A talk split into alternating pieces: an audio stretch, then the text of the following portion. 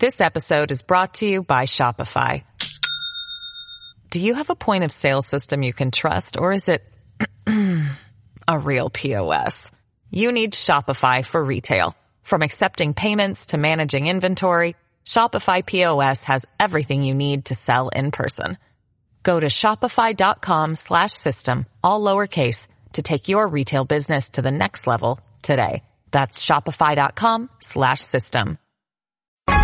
A common sense recap of the day's biggest stories. It's John Katsimatidis and Rita Cosby.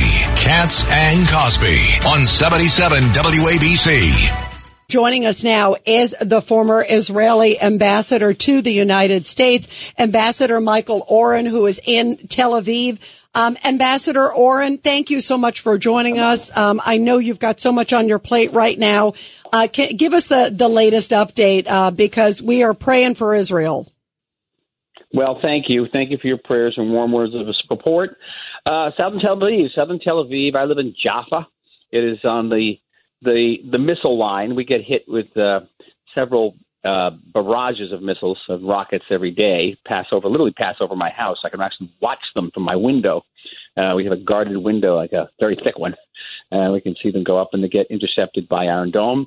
Iron Dome is only 90% successful, which means if they're firing 100 rockets at us, 10 get through, and some of them is hitting the neighborhood. So we have to be cautious. Every house here has a little bomb shelter in it, and I'm talking to you from our bomb shelter right now. You know, some of the stories that have come out have just been horrific, Ambassador, of like the woman who we saw in the back of the pickup truck. And some of these stories, we're hearing reports too that Hamas in Gaza, first of all, is not letting people out, that they're blocking people in. And there are reports that they're stockpiling fuel and water and all this other stuff. What are you hearing there? Of course, and they do this every time, by the way. It's nothing new. So what they want to do, they want to use their own people as human shields. So there are about 1 million civilians living in the combat area. We've urged them to move south. Many have, but also many have crowded around hospitals and schools. Under the hospitals and schools, Hamas has its headquarters and main bunkers. And if they want to leave, Hamas will prevent them from leaving at gunpoint.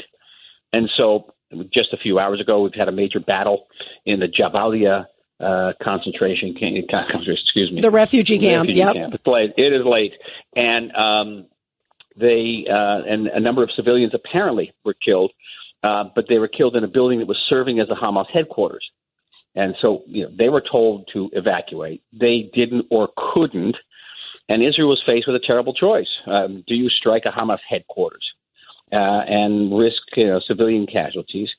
Or, do you just walk away and create a situation where Hamas wins?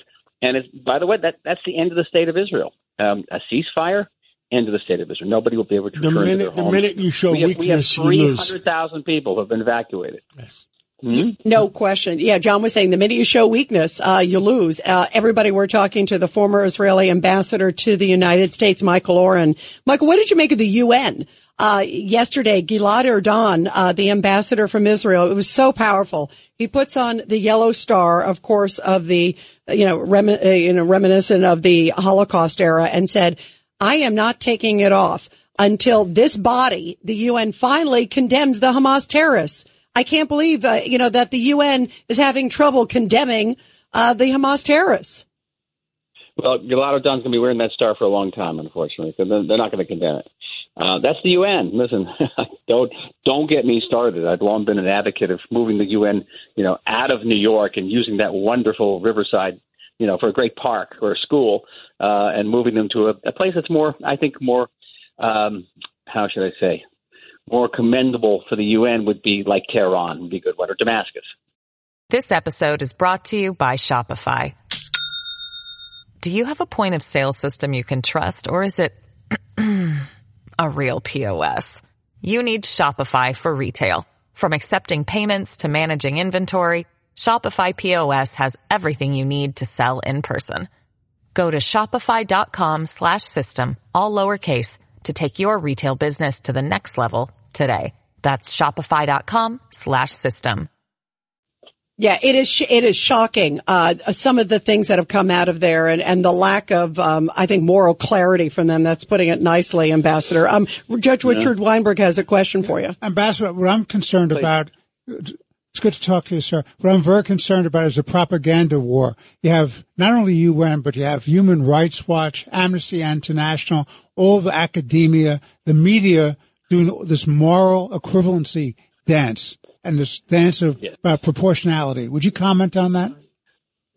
Well, we've been facing this for many, many decades, and I've devoted a big chunk of my life to fighting it. And I've come to some basic conclusions. Probably one of them is that Israel, at the end of the day, is the Jewish state, and we're going to have to acknowledge that we're going to be treated as sort of the Jew of the international affairs and be judged by completely different standards, even by the different standards in the United States or any other democracy. But we can fight back. We can fight back, in a Churchillian sense. We can fight back in the newspapers and on the computer screens and the social media, certainly in conventional media, in radio stations. And that's pretty much what we do when I do all night. I go on TV and fight back. At the end of the day, here's the end of the day. We have an enemy that understands this, and they understand that one of the principal battlefields in this fight is the media, is public opinion. And so how does it work? They shoot at us. They kill our people. And then we have to fight back, and they use their own people as human shields. So we end up killing their people and get branded as war criminals. So Hamas wins twice.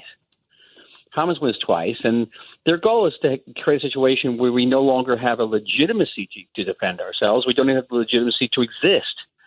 And they know they can't destroy us with the rockets, but they can destroy us by taking away our legitimacy.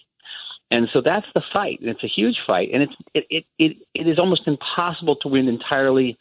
And at the end of the day, here's the really rough conclusion. At the end of the day is we're just going to have to fight, and as if there is no international opinion, and withstand the growing pressure for a ceasefire because we have no choice. You're 100% right. You have no choice because you're fighting. We didn't bring this war on us. We didn't ask for this war. They started jungle warfare, and they're fighting jungle warfare. And if you don't fight on equal ground, you lose. It's as simple as that. People ask me, why not a ceasefire? Ceasefire is good. People stop shooting at each other. End of war. It's wonderful. They don't understand. Ceasefire means Hamas gets away with mass murder. It means that the message goes out that anybody, any terrorist organization, any state can attack Israel, kill 1,400 people, and Israel won't be able to fight back because the international community is going to tie its hands and impose a ceasefire. And who will live in a state like that? Thank you, Ambassador. We got to take a break. Thank you, Ambassador. And stay safe and keep your people and your family safe, and we'll catch up again real soon. Thank you very much. Thank you, Mr. Ambassador. Thank you.